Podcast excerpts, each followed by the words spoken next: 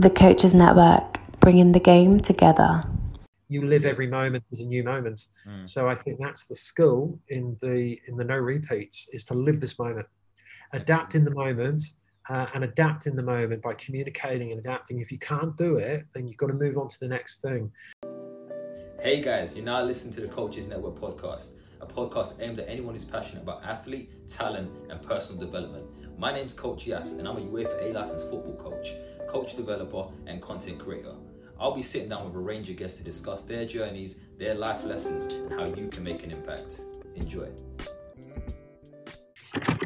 Right, guys, welcome back to the Coaches Network. My name's Coach Yas, and today I've got a very special guest with me. My guest today is Rick Shuttleworth. Good afternoon, Rick. How are you? Yeah, good. Thanks, mate. Yeah, all good. Glad to be with you. Perfect. Rick, just before we get into the heart of the discussion, you know, for those that aren't too familiar with yourself and the work that you do, would you mind just giving us a bit of a backdrop of what that is exactly? Yeah, sure. Well, obviously, you know, you and me met back at the FA. So I worked as a bit of a consultant at that time. Prior to that, my background has been in sports science. Previously, before that, I was a coach. I then got into going back to education, really, after being a coach in rugby. And then I did a master's in sports psychology, and then looked at a PhD in skill acquisition. So my interest was really skill acquisition and coaching. So that's been my passion. I then sort of worked in the area. I sort of moved around a bit between academia and Australian Institute of Sport for a couple of Olympic cycles. And then I came over to work with England Rugby for, I think it was about five or six years, a couple of World Cup cycles. And then after that, I've now been consulting overseas. So currently in Singapore at the moment. I sort of work as mentoring with coaches from around the world, really. And I think that's something I like to do passionately on the side, as well as like get deeply into projects for coach development. So it's primarily based around helping coaches develop their coaching ability. It's a little bit different from maybe these coach developers that develop the whole person. I pretty much stick to just helping them developing their coaching ability, you know, practice designs and giving efficient feedback and focusing on decision making and skill adaptation. I think those are my pretty much focus areas. Perfect. Thank you for that, Rick. Rick, you know, you touched there. Obviously, we met back in 2017 through an FA course. And one of the key aspects, you know, that you I guess talked about on that particular presentation that you gave was this idea of safe uncertainty. So I kind of want to delve a little bit deeper into that today. You know, I just want to start off by asking you the question: what exactly is safe uncertainty when it comes to a learning environment? Yeah, good question. And it's something that has been around for some time in the research, not necessarily within sport, but a good friend and colleague of mine, Professor Keith Davids, you may know from Sheffield Hallam University. He is very knowledgeable within the area of skill acquisition. And we were discussing at some point a paper, and the concept was brought up by another co-author about safe uncertainty. And it's obviously, like most things, like a Lent idea that you try and adapt to your current thinking. And why I quite liked it when we were discussing it was the current climate within a lot of the coaching, particularly within rugby in England at that time, was very safe. And in fact, most of the planning was to create 100% certainty for most of the players. And that was the way it was. And it was to take that ability to really make decisions off the players to a certain degree. And the certainty was there and the safety was there. So there's no problem with safety and there's no problem with certainty. But in fact, it was just a given that we were trying to create environments that were making the player feel very stable, very comfortable. And in fact, they didn't have to do a lot. So they were pretty much on autopilot most of the time. So the concept of unsafe and uncertain and getting those balances was really a question of, how can we look at the learning environment and create a little bit more uncertainty to raise the players' awareness, to be more open to new possibilities and make new decisions. And that's where part of the research that I was doing at that time and prior in the PhD was very much about this, what we call the adaptive zone, which is this point of uncomfortableness, which sits in between planned decision-making and reactive behavior.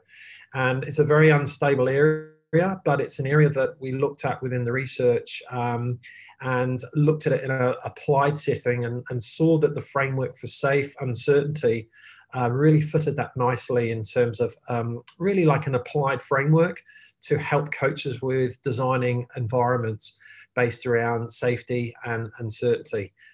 So yeah, that's where it generally came from. It came from discussions and the research and working with coaches and trying to provide a framework that coaches could guide them towards pushing players a little bit more towards uncertainty with safety.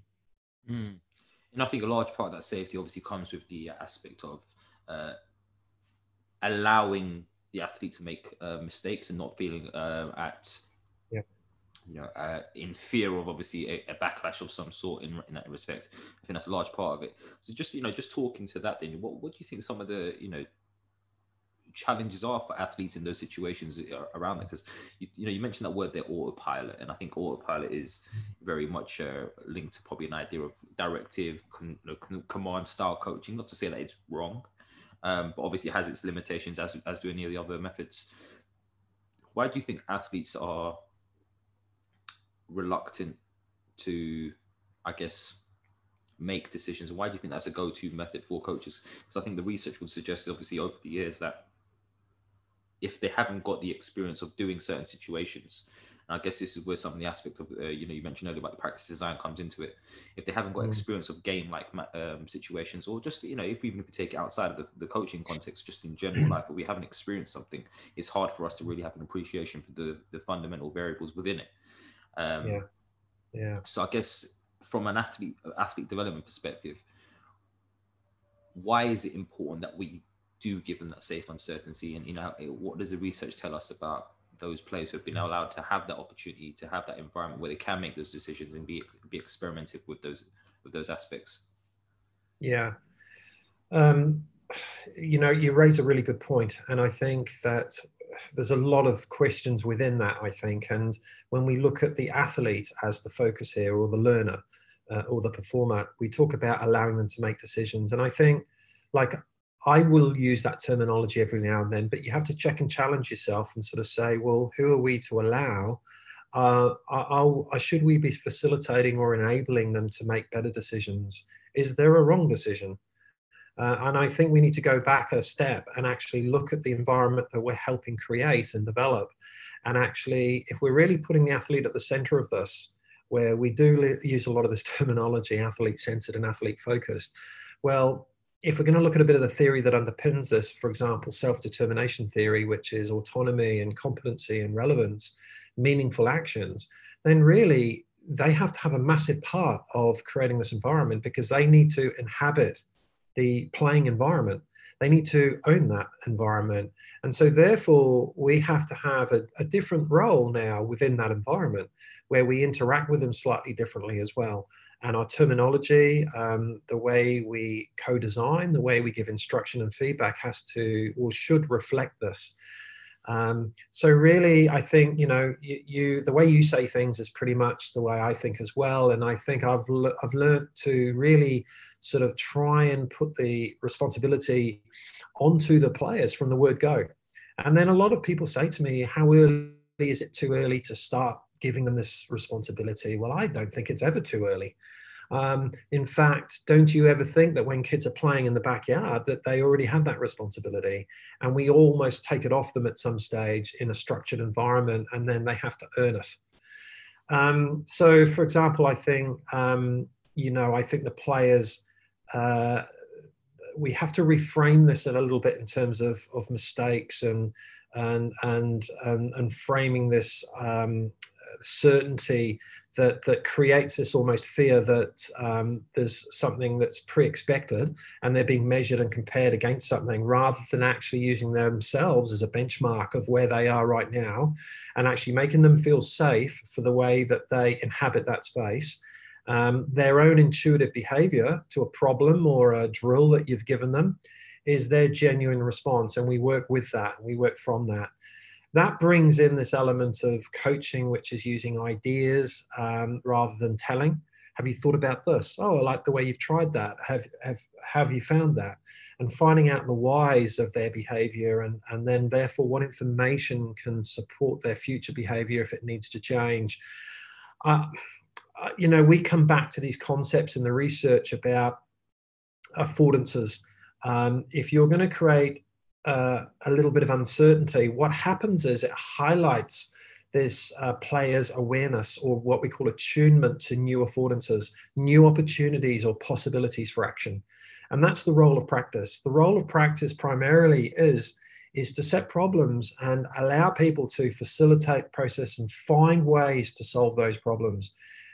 That's not to say we can't prescribe an idea or a suggestion or a future solution and say, play with this, adapt it, see how you may find this to solve this problem. You may want to use it for something different. So I think, you know, there's many different parts of that continuum a coach can inhabit in terms of the coaching style. But I think that should underpin the needs of the players. And if they need to be made slightly more unstable, more uncertainty, they need support as well. So, you know, that safety really comes with support. So the role of support for the coach is to provide that safety net and that mechanism to say, go explore.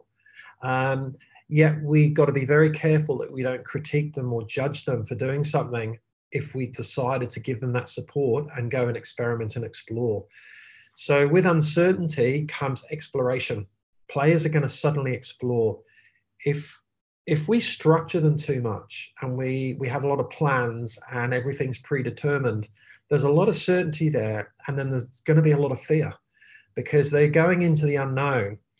And that's why I'd always say practice is the role to inject uncertainty into practice and actually have some ideas to solve problems within the training session itself. So often the role of the coach is to sit back a little bit but observe, and observe the responses of the players and how stable or adaptable they are. And the skill set to do that for players is obviously going to be different. It's going to be a degree of anxiety, but they have to communicate, they have to scan and perceive new information, and they have to try and regulate their movements differently to what maybe drills were done beforehand that drilled them into certain processes. And they have to feel quite comfortable moving away from that within the training sessions. And that's a skill. It's definitely a skill of players to feel comfortable moving away and adapting when they see opportunities. So I'll come back to this openness, which is pretty much what uncertainty safety does. It really opens them up to these opportunities. And I think that's something where it really complements structure or whatever you want to do, a formation. It sort of rides on in parallel and balances it out. So I think, you know, I think that's the role of safe uncertainty, is to provide that support, but also to provide a little bit of uncertainty to create that, that perceptual awareness over the possibilities that are going to emerge within the session itself. We call that a critical region, the adaptive zone. It's a critical area where there's multiple options that become available. If you always hang down the certain area, there's generally one or two certain ways that you already know, and you're not really going to explore much outside of that, and you're not going to probably explore much within it because you already know the process. So you're going to try and just have a very narrow, constrained space that you're going to explore. So that's not too bad at times if you know that you're going to do that maybe in a free kick or a certain setup of a structured part of the game. But you need to take that straight away and play with it within a training session and adapt it straight away. And that's where I think the players need feedback on how well they adapt those things to the problems that they're facing, and actually to support them with trying different things. As I said, the player skills need to be highly supportive themselves. They need to peer coach each other. They need to give specific feedback. They need to be supporting each other. They need to be guiding each other. And so you do need a learning system that you develop within the team. If you're going to sort of coach a bit like this, they need to self-regulate themselves and self-organize. So look, there's many skills we can discuss that would support that safe uncertainty coaching style. Yeah. Just kind of, there's a couple of things that you talked through that kind of, you know, I want to kind of pick on a little bit. The first one is obviously that safe uncertainty learning style and creating that environment. Yeah. It probably requires a particular type of coaching style as well, one that is heavily focused around maybe a Q&A approach, just to kind of really be more, actually, you know, you use the word explore. Yeah. It's, as much as it's about the coach or the player exploring their perceptions and their decision-making processes, it's actually for the coach to obviously explore and understand more closely what the player is actually perceiving in those moments. And obviously another key word that you used, you know, throughout that explanation was the word why. Yeah. That why factor, you know, which brings me on to a couple of things. One, it's great to obviously hear you talk about that stuff there, because I think it really resonates with me specifically in that, you know, when people ask me, well, what's your coaching style, what's your philosophy about what's actually, for me, it's about helping the players understand the why behind what they're doing. Yeah. And not just on a philosophical level, but actually looking at, right, I've made this movement at this particular moment because of this. So, you know, I kind of reframe it for some of the people I work with, and I refer to them as those, the green light and the red light moments. So when am I going to do this? When am I going to stop it? And what's the clear indication? What am I actually perceiving? And I think it's very important on that note to understand actually what are the players or the athletes actually seeing in that moment? Because whilst we are looking from the outside in and not really having their full perspective, we can say, that wasn't quite right. And you said something earlier, is there really a wrong decision? Or actually, no, when you understand the reasons behind why. So if the player starts to explain, well, actually I saw this, so I did this, then you can actually have a bit more context and, I guess, in some ways, empathy for the player and their understanding of what was going on, and then offer an external perspective. So that's right. That kind of leads me on to talking about the way in which I work is not really about developing players who are, I guess, independent, but they're more almost interdependent. They're very self-aware, and they're really aware of what's going on and what's happening around them, what's allowed them, or what they've been seeing, feeling, that's influenced their thinking to then make a decision. But they're equally, they're confident to actually then challenge that and be like, this is what I saw. However, this is where I might need some support, because this is the pit where I'm feeling the breakdown. So a large part of the work for me is getting the players to understand, right, okay, here's a process, there's a start, that's the end. Where on this process do you feel like you're breaking it down, or it's failing you, or that you've actually overcome it? And it's about getting them to understand that process so that we can then work together and say, okay, well, this is the bit that we might want to refine and look at a little bit deeper. Yeah, absolutely. And you know, there's nothing wrong with breaking that process down. I think as long as they know why the process is there, and when you look at it and you zoom into a part of it, we would call that almost like zooming in to part of the process. But to have that contextual understanding is critical, the why.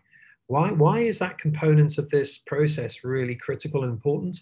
Because the fact is that if they only know that reduced part in its isolation, and when it sort of connects and as you say, interdependence, I really like that word, that component depends on all the other components, but it's interdependent. It can't perform by itself, and it has to interact. So I like these words like interdependent. When we talk about connection, we need interconnection. Do you know, it's all well having a phone. I can connect with you, but I need to interconnect, you know, so it's two-way. So dependence, like in a relationship, you have a partner, you depend on them, but it's interdependent. You can also survive by yourself, actually, but you coexist and you're a better person with them. And I think combinations and team sports are very much the same. The sum of the parts are greater than the whole. So when we talk about this interconnection and interdependence, I think that's where that comes back to affordances. Affordances and opportunities for action are really embellished the more interactions that we have between the components within the team. And that's when we start to break down into subsystems and rondos and whatever. You're really trying to highlight the opportunities available between the subsystems within a greater system, and you're trying to raise that awareness of what possibilities may be potentially possible. So look, I like the terminology, and I think the coaching style there, the Q&A, the questions will. They don't have to be fluffy, and let's not go down this road that the questioning approach is is a distinctive approach. It's there to support the players' understanding and their opportunities for action, their perception and their actions and their cognitions. So the Q&A really has to be, the questions has to be a tool to almost facilitate the attunement or the awareness of the player, to raise their awareness and also the coach's awareness as to why that player's made that decision, so you can support them. And I think that that journey of exploration is one that the coach has to go on with players and feel comfortable with, that actually they're okay to ask players questions and not seem as if they don't always have the answer. I think it's a myth. I think you can go right through to the highest level and still get the credibility from the players, even by asking a shitload of questions and not being seen to be the all-knowing guru. And I think that's very much on the relationships and the trust that you can develop with your players to elicit information from them, because I think over time they realize that actually you can help them improve, and they will divulge critical information to you. And I think that's a great way to coach. You don't coach at them, you're coaching with them. And so it's really supportive of what you were saying, you know, and I think that's definitely, the questions have to be wrapped around perception, and have to be wrapped a little bit around action, and have to be a little bit about, well, what were you thinking? So cognition, you know, and it's very integrative type questioning approach.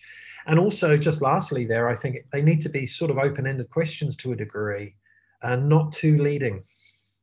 I think we need to be genuine in the way we interact with the players. We really want answers that could shock us or could surprise us. 100%. I totally agree with it. I think one of the questions I tend to ask, and I guess we'll kind of touch on my next point in a second, but is around the idea of not necessarily much what are you seeing or what are you thinking, but actually what are you feeling?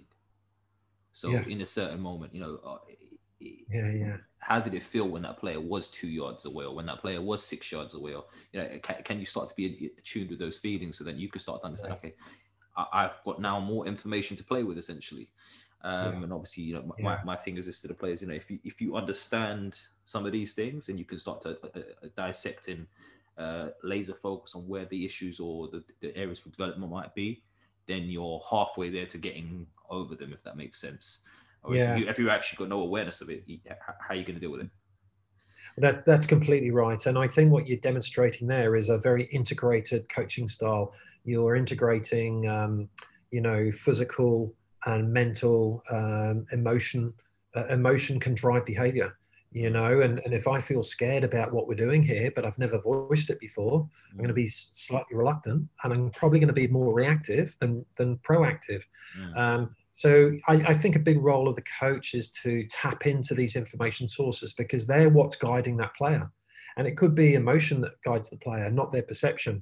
And so they're not seeing stuff that you'd like them to see, that it's been overridden. So I think that integrated approach, the physical, the emotional, psychological, the decision-making, the action, I think you try and coach in a way that really stimulates all of these processes and allow players to experience anxiety, to experience emotion on the training pitch. And don't try and intervene too early and have distraction strategies or try and make it perfect. Deal with it. You know, this is what's going to happen on the weekend, but that's where the safety comes in. That's where the support network comes in. The players need to support that player first before the coach comes in or the site comes in and starts intervening. So really, we're trying to support a learning system within the player system that can self-regulate itself. And we need to guide them to the information that can help solve those problems. But we need to ask really critical questions, you know, in practice, before, during, after. Definitely. I think one of the biggest things for me within that process as well is that element of trust. You know, I recently had I was fortunate to have a conversation with Shaquille O'Neal a couple of weeks back. Yeah. And you know, he talked about one of the questions I asked him was, what was some of the best coaching that you received? And, you know, he referred to Phil Jackson, and he talked about how in the big game moments where, you know, Phil put his trust in the players, and he talked about he wasn't going to call a timeout on a certain situation. He was just telling them, well, look, you're here now, deal with it. And I think that in itself is almost that element of, right, I'm trusting you. You've got this. And, you know, just to kind of on that then, you know, I want to kind of talk about, obviously for the young athletes or any athlete, to be fair, women are looking at that process of getting them to be more in tune and aware of what's going on. I think it's important to highlight that there isn't one way of doing it, as long as they're understanding of what their process is and actually why it's working for them, if that makes sense. So, and I want to come back to something you touched on earlier, this idea of the practice design and the constraints and whatnot. And it just, how important is it then, the repetition? Because obviously, if we're now talking about true game-like situations, it's so random.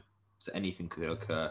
Now, the way I work in particular would be around this idea of, right, okay, I'm going to pick certain moments of the game and we're going to have repetition around those moments rather than just play games all the time. I'm not fully convinced on the idea of just playing games and without real purpose behind it. But every practice I do design has to have a game-like element to it. And I design it in a way I've almost got this dial. So we've been talking about those feelings of anxiety, those, you know, those different pressures and those emotions. It's almost like, okay, well, when it's on full, it's very game-like. There's, you know, there's no limitations, no restrictions on any of the players. Or actually, I might recognize you might start to be feeling a bit of anxiety or extra pressure, whatever emotion that might be in that moment. So I might dial the pressure down, and the practice, the context of practice won't change though. So what might happen is I might say to you, all right, Rick, you're going to go 1v1 against so and so. The end goal is for you to beat that person in this 1v1 area. However, I can just by observation, I'm seeing, okay, well, Rick's struggling on this a little bit. So I'll turn the pressure down. So what I might say to the defender, as an example, might be, well, you can only operate in a particular area of the grid. Therefore, but I might still have the challenge for you, Rick. The challenge for you is I still want you to get through that little area that the opposition player is operating in, but they can't operate in the whole area. So you've still got that safe zone where you can kind of step away from it. But as we start to see more success, I might try and either make that area bigger that they can operate in, or completely remove any restriction from it eventually. But I'm curious to know from your perspective then, how much of that should be done? What are your thoughts on that end? How much repetition of those moments should there be if we're now looking at trying to create game-like moments as well? And how much of our session should be focused around actually game-based situations, as in actual games? Yeah. Great questions, and it's such a big area. It's probably another 5 podcasts. So I think let's start off with let's talk about the game scenarios and the game situations, because a lot of the questions that even at the FA have been talking about gameplay, it is unpredictable and it's relatively random. I think we like to think that we control an element of what's going on in the match because we're trying to manipulate the defense. Cool. So let's ask a question on that then. You say it is unpredictable, it's random. Now, again, this might be controversial, but I would argue that actually we can have all the what if moments, but actually it's very rare that we're going to see something that we've not seen before. Whereas if we're starting to now be assessing all the different variables and the possible outcomes that could occur, are we really getting random in their choice in what actually occurs? Yeah. But not so much random in the potential outcomes, if that makes sense. Yeah, yeah. Look, I think if you look at it as a continuum, and I totally agree with you. And you would never sort of say there's complete randomness. You know, even chaos, the word chaos, it comes along that continuum to more patterned. There's patterns in chaos. So chaos is a confusing word, and it's used incorrectly a lot in sport. But generally, we're talking about complete randomness, which you virtually cannot get in team sport. You can't get it in human behavior because generally human behavior is goal-driven. Once you're goal-driven, there's an element of pattern behavior that's objective to reach a goal. Process driven. So in effect, you can't get complete randomness. And we talk about it quite loosely in skill acquisition, and it needs to be questioned a lot. There's not many situations you haven't seen in sport where you've got people in front of you. But each moment is a completely new moment though. That's the thing, because we're moving on a timeline, and what happens in time, you can't predict in the future exactly what's going to happen. That's not random. That's just we're not sure what's going to happen next. But well, the amount just on that then, you talked there about that, and this is one question I often ask coaches. You know, the idea of repetition. Yeah. If the pressures are going to be different in the game, and okay, we may be looking at this too microscopically, but can you really then create repetition of the situations? So as you move along that continuum, I liked you're describing your coaching style there, where you actually pick moments of the game. And look, this is where some form of pre-planning takes place, whether you have performance analysis, whether you know your opponents, you know their tendencies. You look at your performance as a whole complex adaptive system, which includes the opponents. So when you're preparing, you're almost playing with your opponents in training. So you play like you train, or you train like you play. Mostly you play like you train. So in effect, really what we're doing is we're trying to create some sort of certainty over what we're doing. Otherwise, why are we doing this? You don't want complete uncertainty. You want some sort of certainty that what you're doing is helping prepare you to solve problems on the day.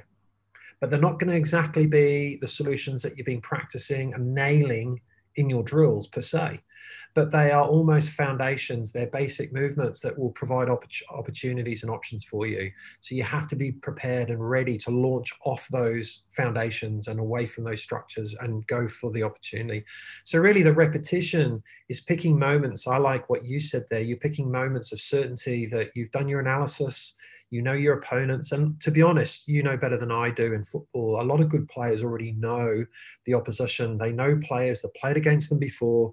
They go into games and they know where some of the opportunities are going to exist.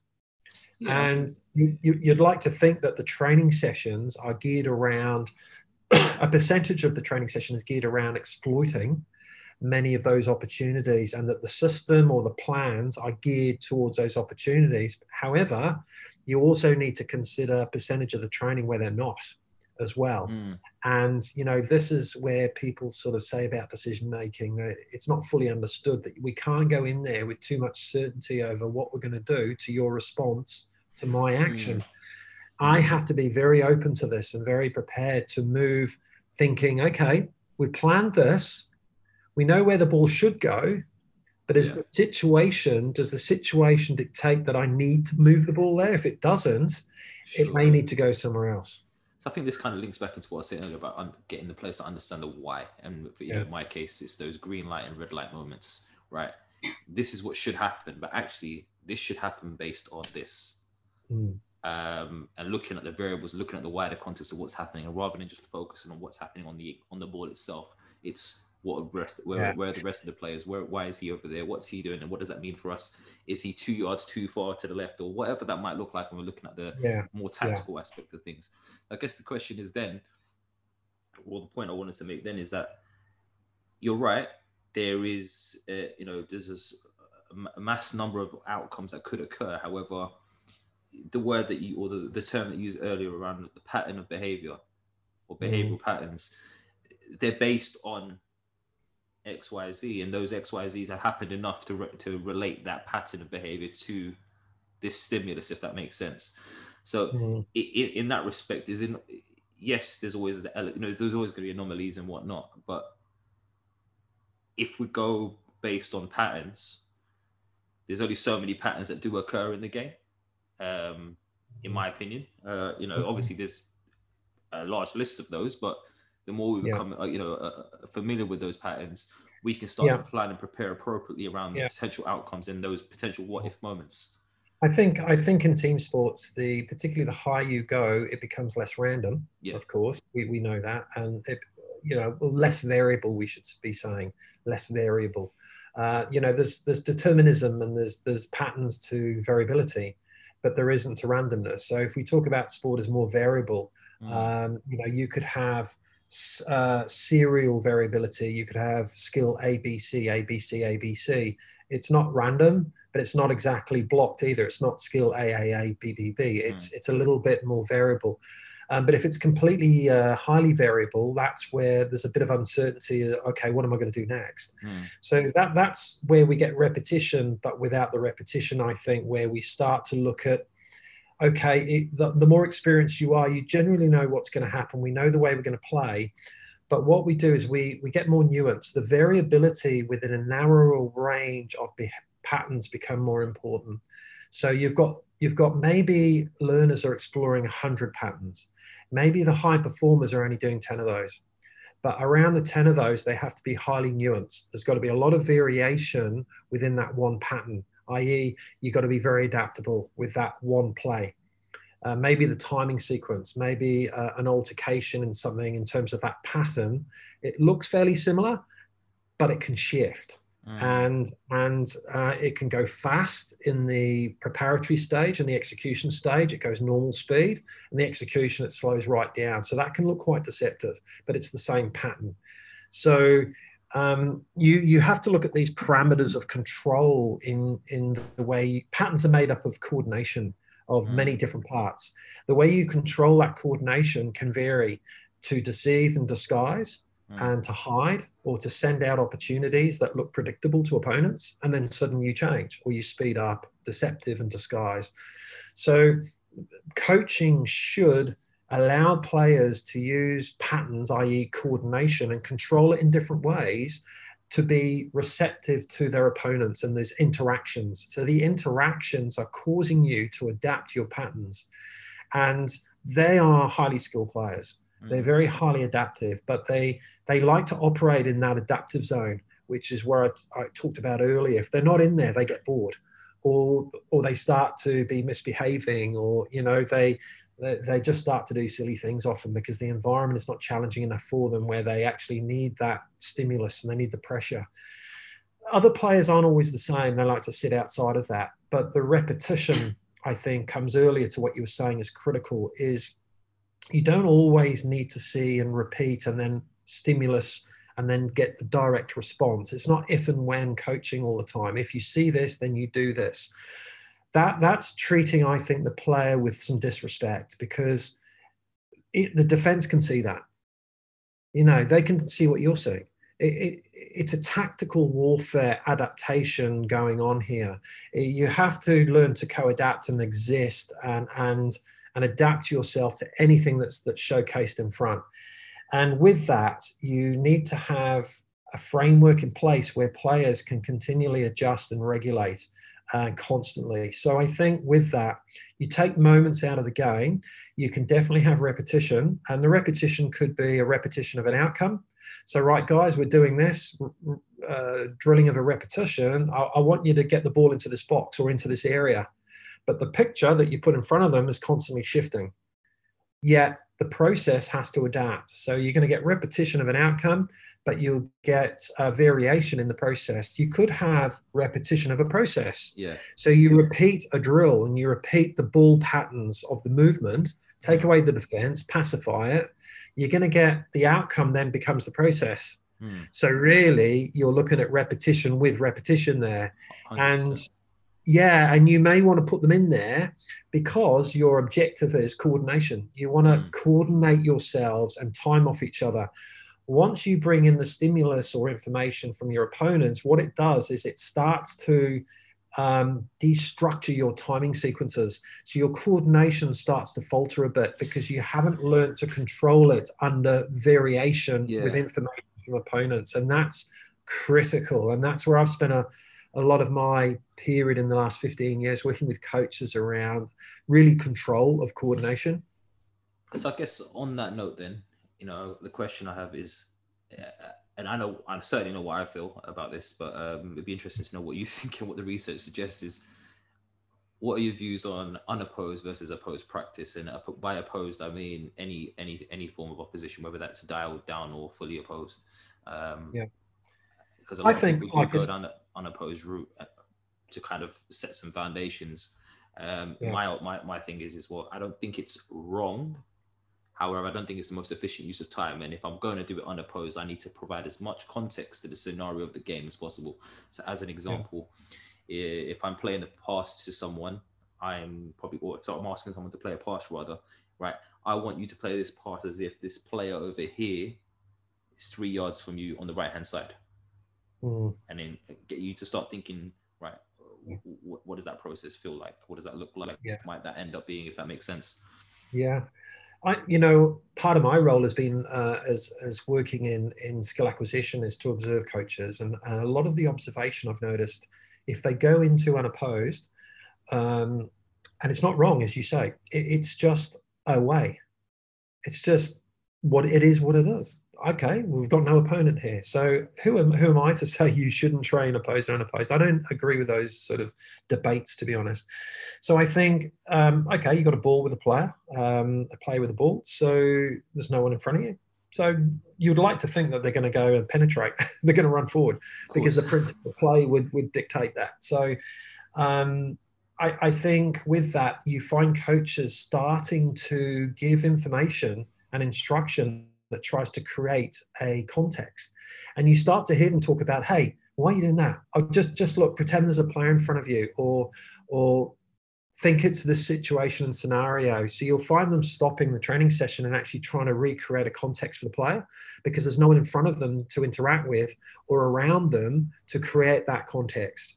So I'm not saying it's wrong to be unopposed. It's not. It's correct and it's right if you're working on coordination, maybe of ball mastery or dribbling, let's just say. You want someone to take the ball up the field, and the defence have all set parking the bus back there, and you've got 50 metres in front of you. Well, you're unopposed pretty much, aren't you? So you're going to be taking it up. I think it depends what your outcome is. If it's on coordination, like your body movement, your passing, then I think you can focus on that unopposed to certain degrees. Once you bring in the whole system, which means opponents, they provide the information that helps you regulate now your coordination, and it helps you control the way you play as a formation, i.e. support, and how you penetrate and where you penetrate. And so I think that's vital information and that players need to perceive in training. And we do need to scale that into training. And that's a really hard thing to do, but good coaches can do it really well. And that's where we bring in the perception, that the player's perception of perceiving where to look, what information should help me for solving these problems. And I think with prescriptive coaching, we tend to cue a lot.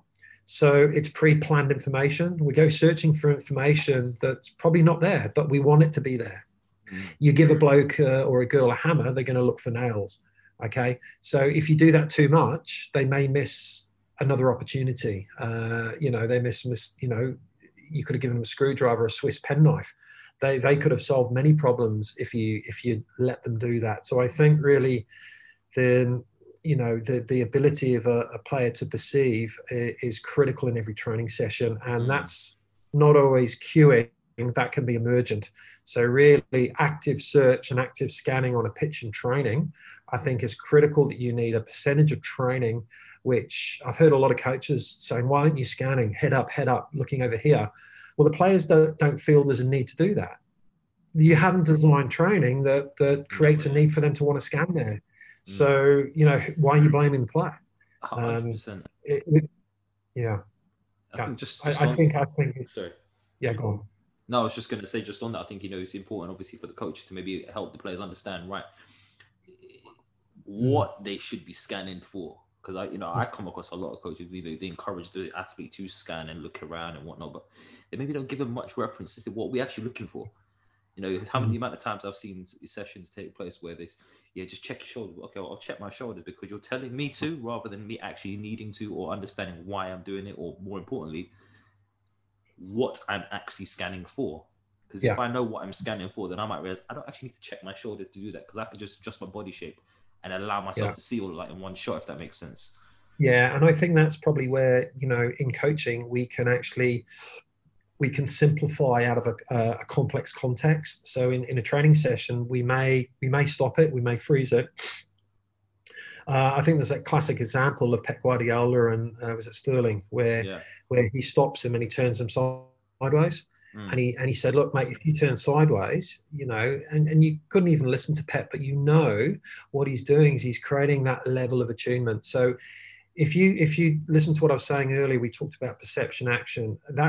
That's this role of action is integrated into perception. Perception is integrated into action. So when he turned Sterling, he said, act this way. So he turned them physically.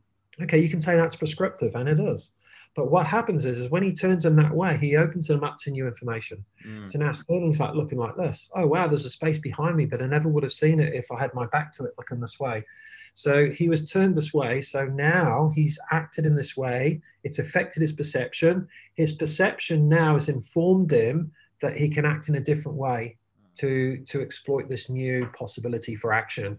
So that can only happen sometimes in cases where you actually inform the player in terms of where to look and what to look for. So if the game doesn't teach you that, and your teammates aren't helping guide your search, and your opponents aren't giving you the answer, like saying, hey, there's a space in behind me, why don't you kick it behind me? Because you could score a goal. They're not going to tell you that, but they're going to leave opportunities to invite you. Yeah. And if you don't accept them, then they can't help you win the game because they're going to take those opportunities away from you. So the role really is to look for those spaces and invitations. You have to accept them, but they could be deceptive as well. Like I might give you an opportunity and close it down knowing that you may take it. And then it puts you in a bad situation. I dispossess you and then we counterattack. So I think scanning and looking for opportunities is a process you need to go through with teammates and opponents, where we do guide their search for opportunities and look for certainty within certain narrow areas of opportunity.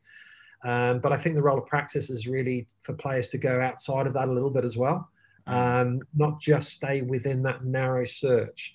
And the role of the coach is to direct search as well. So really, I think Keith Davids wrote a nice chapter in his original skill acquisition book on directing search.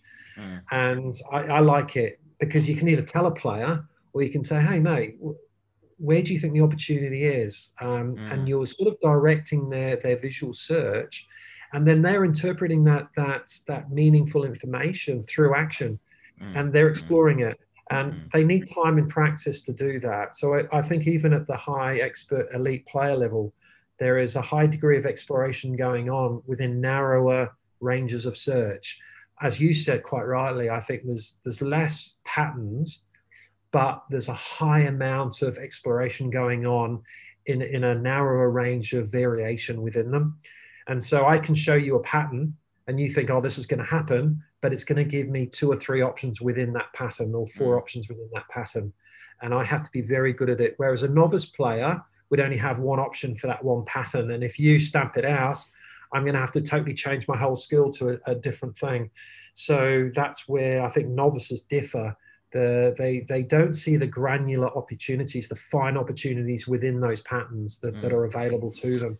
So I guess just on that, you know, kind of to bring us back to the idea of safe uncertainty and the style of coaching that's required to support that. But what are the types of questions that we want the players to start to consider in that process, and or more so the coaches alongside that to think about asking the players? Yeah. I think you can look at a timeline. So if you're going to really talk to a player and give them information, I would work on a timeline generally. This is what I would normally talk to coaches about. So if you look at a timeline and we're moving along the timeline in real time, well, that point's always shifting. And I think you need to stay in real time as a coach and as a player as much as you can, even in performance. And don't go too far ahead and don't go too far back. If you go too far ahead, you're anticipating too far ahead. And you take yourself out of the game. If you've made a mistake, you start reflecting, you're going to be reacting and you're going to be behind the pace. I think you need to be in the moment. And as a coach, you need to be in the moment with the players, and it can be very taxing in training. So when you give information, I think it's really good to prime yourself a little bit as a coach. What are some of the questions I can ask in the moment? What are some of the questions that I can ask which will perturb or raise awareness before the moment? And then also, what questions can I ask maybe after the moment?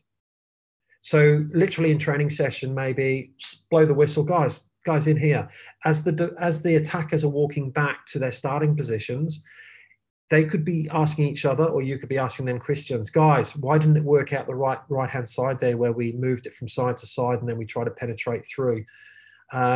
that's where I think the reflective questions straight after are really helpful. In the moment questions could be prompting certain actions and scanning behavior. So generally, where's the space? Where's the space? And you're asking them a question which doesn't need a direct answer. What it does, you need to show me the answer by the way you're moving the ball on the pitch. Where's the space? Where's the space? And those sort of questions are really good because you give the answer through the game, that the game will give you the answer, and you've got to answer the coach through action, not verbal. Reflection is more verbal. It's after the moment. It's more cognitive. You have to reflect and think and use memory. In the moment, I can hear you, and the coach is priming me. Where's the width? Where's the width? It doesn't mean you have to use width. It means, oh, is width going to provide me an opportunity? And if you think it is, then you move wider. If you don't think it is, then you go narrow. You don't have to follow the instruction. It's a prompt. So I think in the moment coaching is critical to change behavior if you feel that you need to raise the awareness of players to opportunities.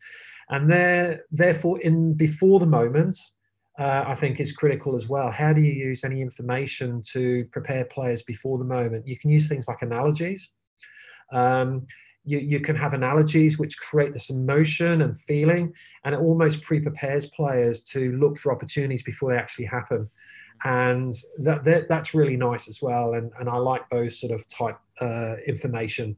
Again, it's a question. You can shout an analogy out there. It's a one-worder, but it has many meanings. Yeah. And I will answer that through now the way we play over the next 5-6 seconds. So if it's a transition and you want a 5-second counterattack, well, you may have a word that just inspires a high press really quickly, but it has dozens of actions which mean something to players. And that analogy will happen before the transition takes place, and one of the players can see it happening. And everybody then regulates off it, and then you get a quick transition, a great counter-attack. So I think that's more information before the moment. It's anticipatory, but you don't want to go too far ahead and get caught out. You want to play the moment still as well. But again, that's the sort of games that the repetition that you need in your designer games to create the mistakes, because don't forget the role of the coach is to create uncertainty and trip the players up. You want them to anticipate too far ahead because they'll learn not to. Sure. And they'll learn not to do that in the game. And otherwise, they're going to make those mistakes in the game. So you want them to over-anticipate. You want them to under-anticipate so they find that fine-tuned area to be able to make those decisions within the matches. Certainly. I think, what you said there, kind of, for me, the underlying message there is if they are over-anticipating, it's because they are actually assessing what's happening. They're actually paying attention. And I think that attention is so deep. That's when they realize, actually, that's going too far. We've missed out A, B, C. We've gone straight to D. So I think that bit is really key for me. Yeah, I think what you've nailed there are two things, intention and attention. So the two are tightly coupled. So really what you're coaching within players is intentionality. Yeah, and that's really what you're doing, and that intentionality drives where they attend to. Of course. And so they're going to scan, they're going to look for information and pay attention to it to support their intentions. And that's really our role as a coach, is to try and create that tight link between the players. So if you were to say freeze frame, every player should have a similar intentionality in any moment in the game. But it's very hard to coach like that because they can't all verbally respond during training. Oh, coach, I'm thinking this, we should be doing this. I don't know why we've moved it to the right. It should have been coming to the left. But the game, life doesn't happen like that. It's moment to moment to moment. So what we need to do is regulate and create a sense of opportunity, which is collective. It's shared understanding between players from moment to moment to moment. And I think that's coaching style to suit that would be something really interesting, I think, when you fully explore that. Definitely. You talk a lot about quite in depth around the different aspects of obviously trying to help the players develop that attention to detail and that aspect of intentionality and attention. I think those are two very key points, and I'm sure we can kind of go on for hours around this sort of stuff. Like you said earlier, it probably is an opportunity for potentially later down the line for a part 2, 3, 4, and 5, if depending on how much detail we want to go into. But I just want to kind of bring it back to the idea of safe uncertainty again. Then just to kind of as we start to wind down and wrap up, would you guys just kind of maybe go for us for some maybe go-to how-to steps for the listeners and viewers to consider when trying to create that environment for safe uncertainty? Yeah, sure. I think, I guess a good way of thinking about it for myself anyway, and it's just something that I've played with for a few years in developing frameworks that support what I try and do as a practitioner and also a sports scientist and somebody who supports coaches. And I think a lot of it comes from the evidence, which is empirical research, but a lot comes from the experiential knowledge, which is picked up through listening to coaches, my own coaching, and just the experiences I've had with practitioners. So I think a lot of that is, well, how do you actually create environments that lend players to try and feel comfortable in the uncomfortable zone, so with elements of uncertainty. And we know that anxiety, through the research, is actually needed to a degree for players to become quite responsive and open, but we don't want them over anxious. So I think that's something there we're really trying to focus on. And an element of uncertainty means not being able to completely predict what we need to do in the immediate future. And the more we give clear instruction in terms of the outcome and the process, I think that lays to rest and often lessens the awareness of a player prior to engaging in action. I'll give you a quick example. If you were to lay the markers out for a one-on-one for the player, they're pretty much going to scan you while you're laying out the markers. Going, why is he putting there? Why is he putting there? And then suddenly they'll look up and they will see that space. And I think if you were to suddenly give 4 markers to the player and say, right, it's one-on-one, how much space do you need? Put the markers down. He'll be like, okay, crikey. And then what's he going to scan? Probably he's going to perceive his defender. Shit, I'm playing against, that's him, crikey. I might need a bit more room or less room. So now what he's doing, he's owning his environment. He's inhabiting his environment. He's inherited the problem.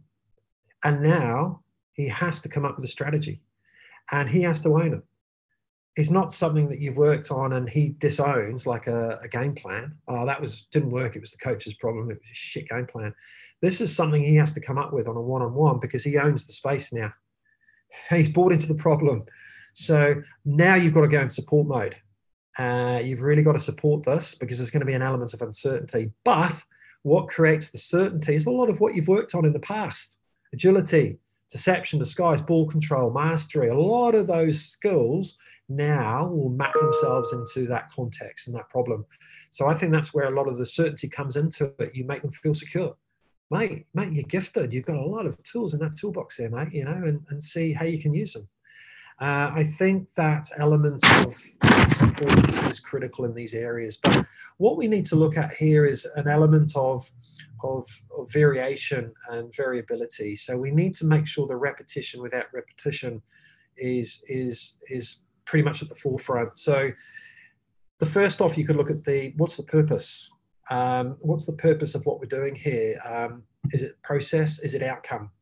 Well, in the one-on-one, the outcome is to beat that player, as you said before. That's pretty obvious, to get in behind him, exploit the space. But how he's going to do that, it's pretty uncertain.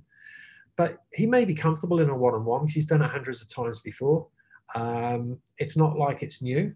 So maybe he's not that anxious about it. But you put up a different defender every time, and he doesn't know which defender you're going to throw against him, and everyone's watching him, and there's a lot of pressure on him and consequence, then, geez, he's going to really pay a bit of attention there, and his intentions are going to have to be at the forefront.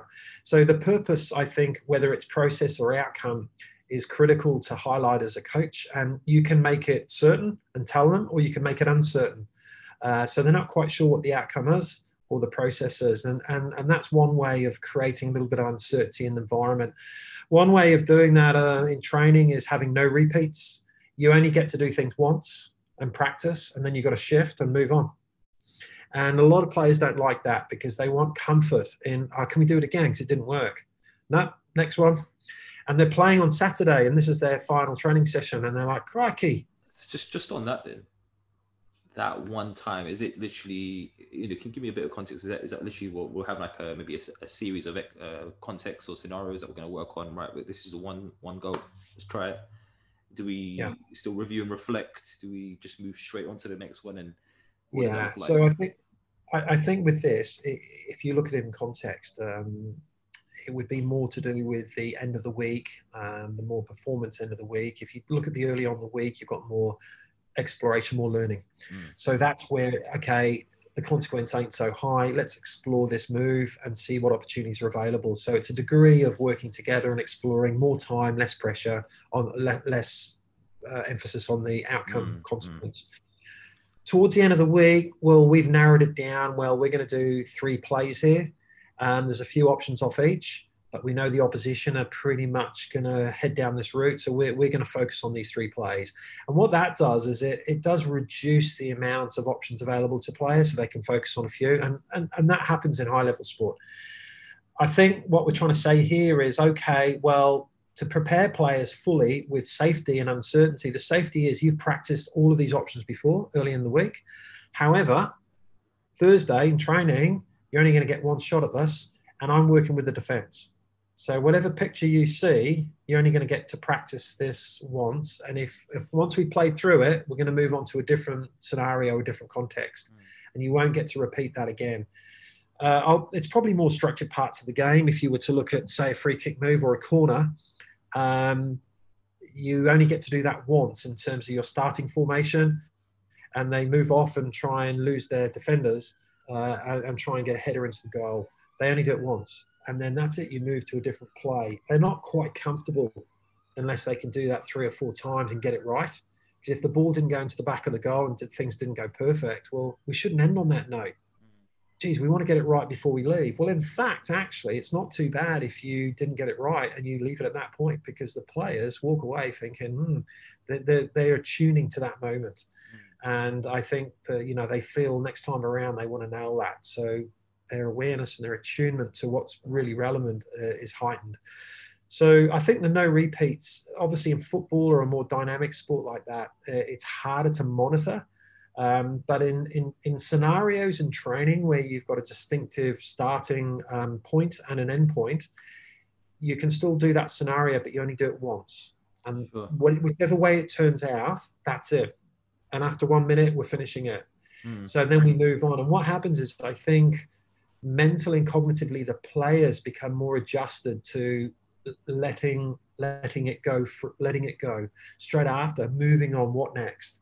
Right. Okay, well, it wasn't perfect, and we couldn't fix it in the moment, but let's move on to the next one.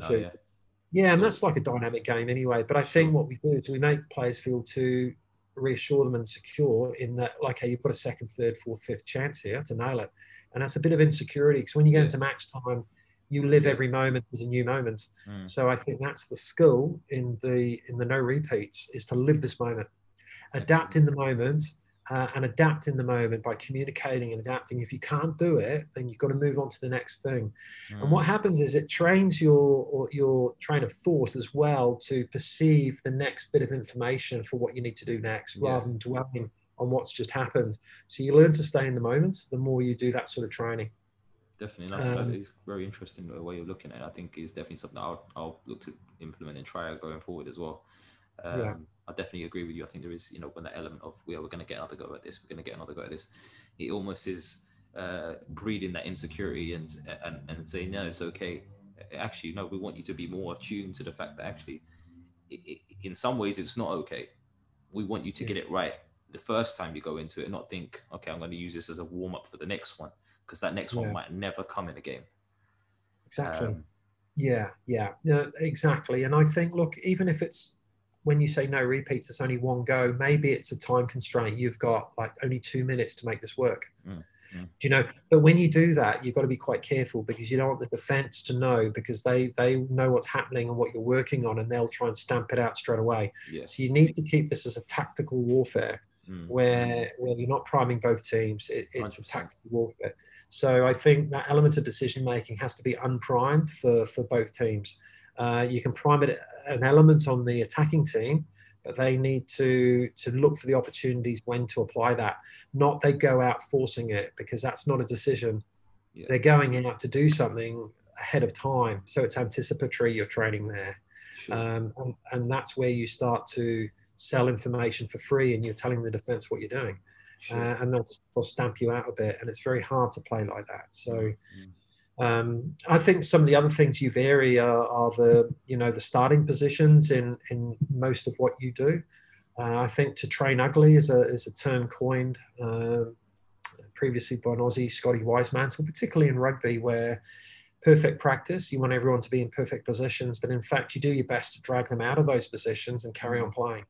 100%. And they get more used to that. And I think if you start a drill, we tend to have markers or starting positions. In fact, if you could do that for learners or novices, but I think you should move away from that, where players start to learn, okay, how do I regulate my start position for this particular drill or game? Well, look at reference points, which generally are dynamic, i.e. they're moving opponents rather than fixed markers or lines.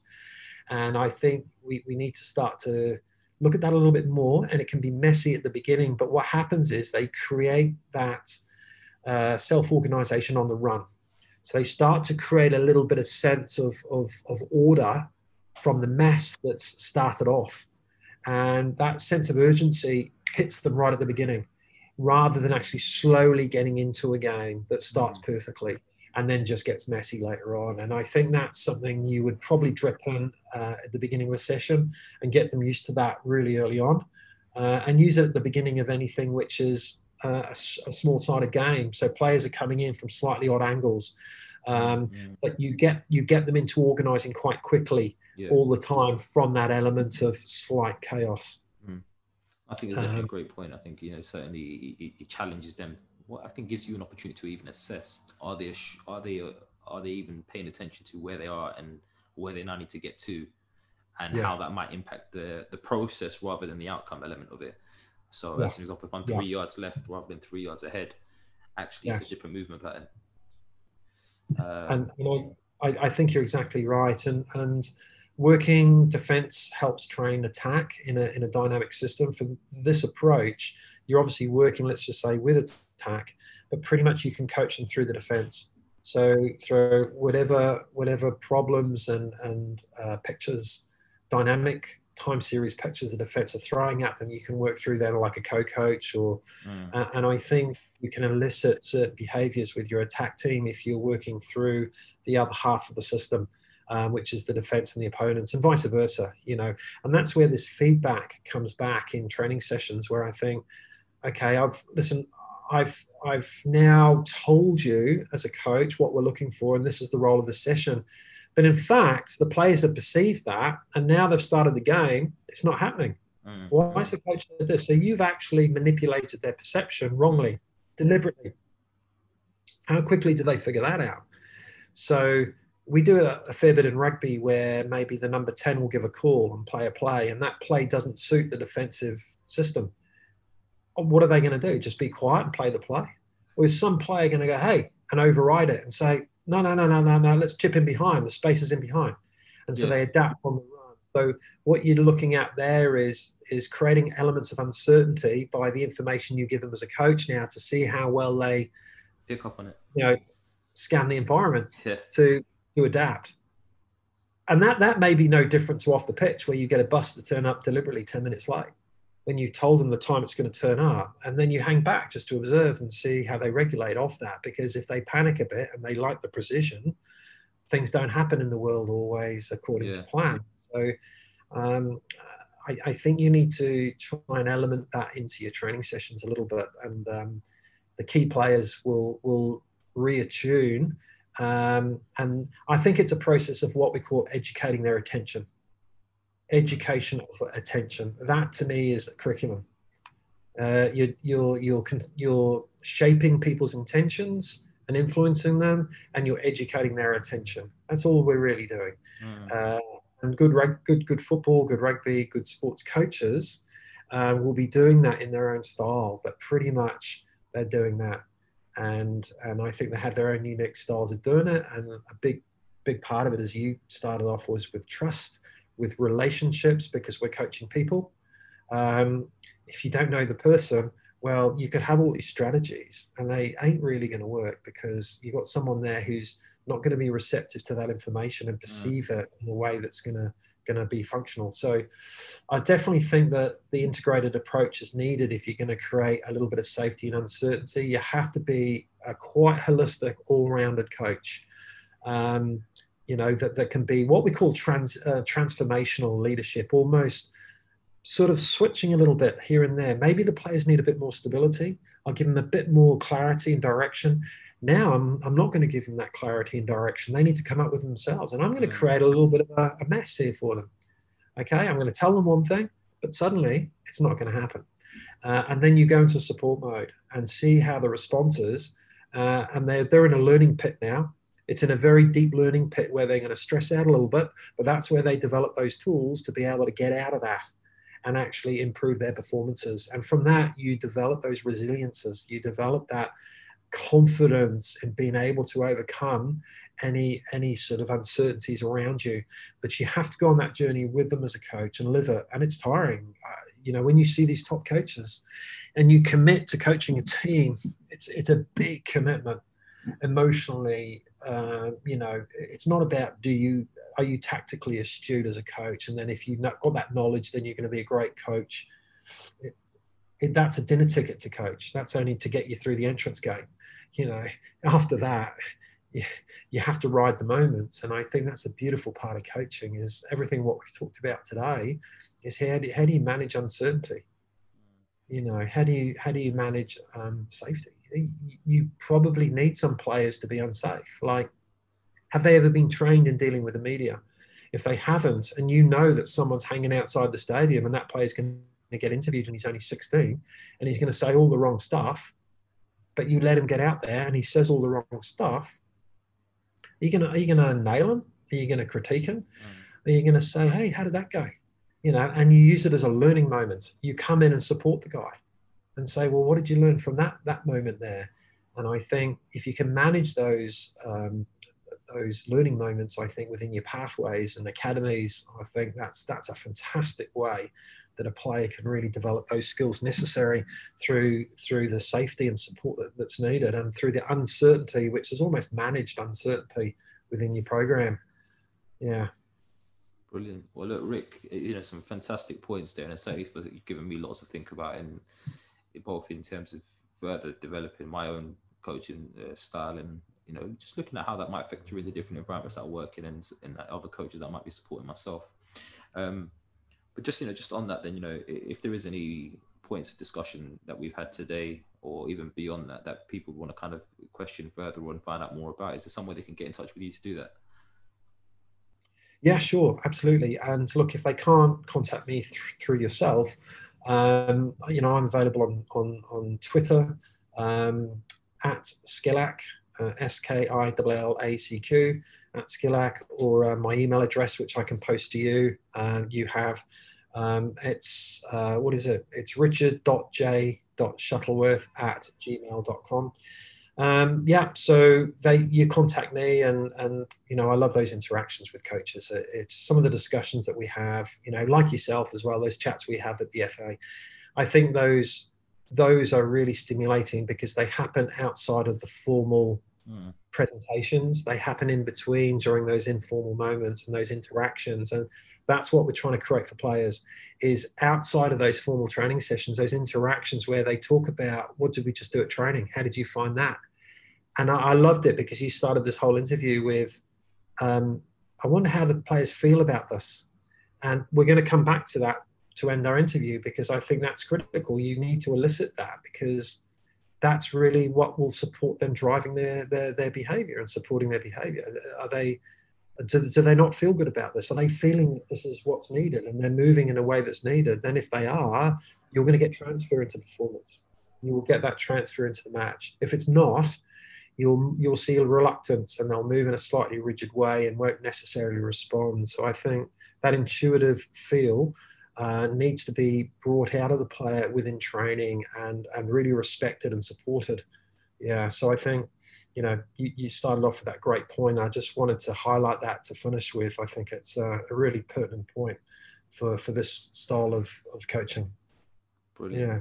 Look, Rick, thank you again for your time today. It's been very insightful for me. I'm sure it will be for the listeners and viewers, and I'm sure you're probably going to get a flood of messages coming into you off the back of this to kind of get more information. But thank you again for your time. No worries. Really enjoyed it. You take care. All good. All good. Well, there you have it, guys. Another episode of the Coaches Network podcast, where our aim is to bring the world of athlete, talent, and personal development together to just one platform. And you can help us with that mission right now by sharing this episode or any of your favorite episodes with everyone that you can think of. You can tag us in those mentions as well on Instagram at the Coaches Network or on Twitter at the Coaches Net. We look forward to hearing from you. Let us know what you thought about today's episode. And until next time, guys, take care.